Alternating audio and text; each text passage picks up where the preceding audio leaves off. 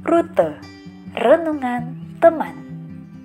Yuk, cek rutemu sebelum melangkah hari ini dan pastikan bahwa kita jalan serta Yesus, serta Yesus selamanya. Jumat tanggal 8 April 2022 Halo teman, kita dengarkan renungan hari ini ya. Mari kita berdoa memohon tuntunan Roh Kudus.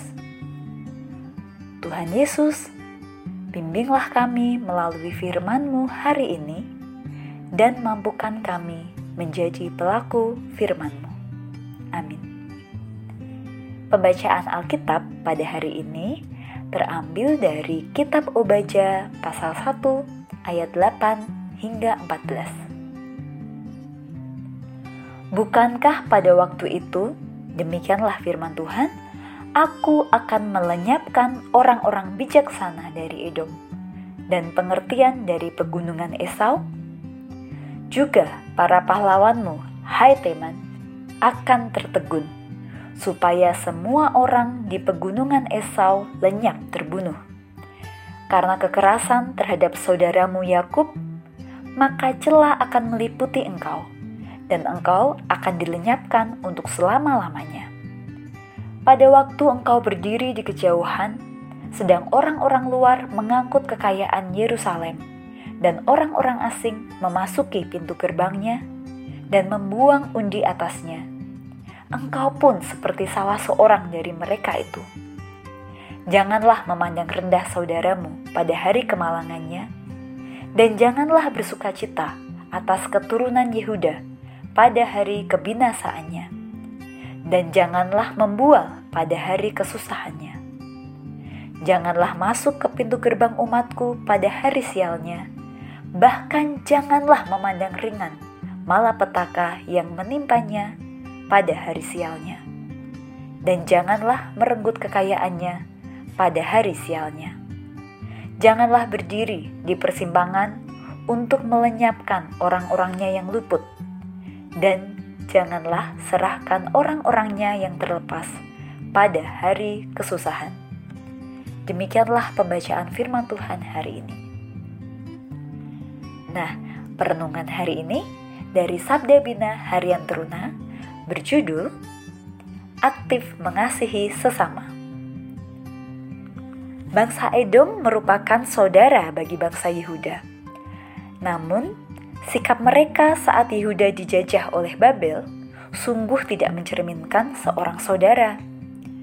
Mereka ikut membantu Babel menghancurkan Yerusalem. Bahkan, mereka mencoba mengambil kekuasaan saat Yehuda dikalahkan Babel. Terlebih lagi, ketika Yehuda sudah kalah, bangsa Edom malah mau menghabisi sisa-sisa kehancuran Yehuda. Oleh karena itu, Obaja mengatakan, bahwa orang-orang bijak dan pahlawan-pahlawan Edom akan habis. Ini semua karena orang-orang bijak dan pahlawan Edom yang seharusnya membantu Yehuda malah membiarkan atau malah mendukung bangsa Babel untuk menghabisi Yehuda. Sobat teruna, persahabatan Edom dan Yehuda sudah terjalin sejak bangsa Israel masuk ke tanah Kanaan. Memang ada juga perselisihan antara mereka. Nabi Obaja berkata cukup keras dalam bacaan kita saat ini karena sikap bangsa Edom yang sudah melebihi batas. Mereka tidak menolong Yehuda, malahan mereka ingin membantu Babel menghancurkan bahkan menghabisi Yehuda. Sikap seperti ini yang membuat Allah nantinya akan mendatangkan hukuman bagi Edom dalam tulisan Nabi Obaja ini, kita melihat bahwa Allah tidak ingin manusia menyakiti sesamanya. Lebih daripada itu, Allah tidak mau manusia hanya menonton sesamanya menderita. Allah ingin manusia berbuat baik terhadap sesamanya dan menolong orang yang menderita. Dari sini, kita disadarkan bahwa Allah ingin kita supaya aktif mengasihi sesama kita.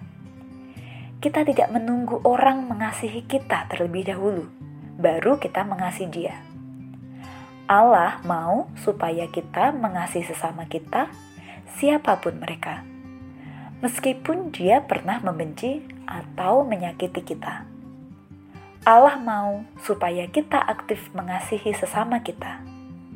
Dengan demikian, kita meniru Allah yang menerbitkan matahari dan menurunkan hujan bagi seluruh umat manusia.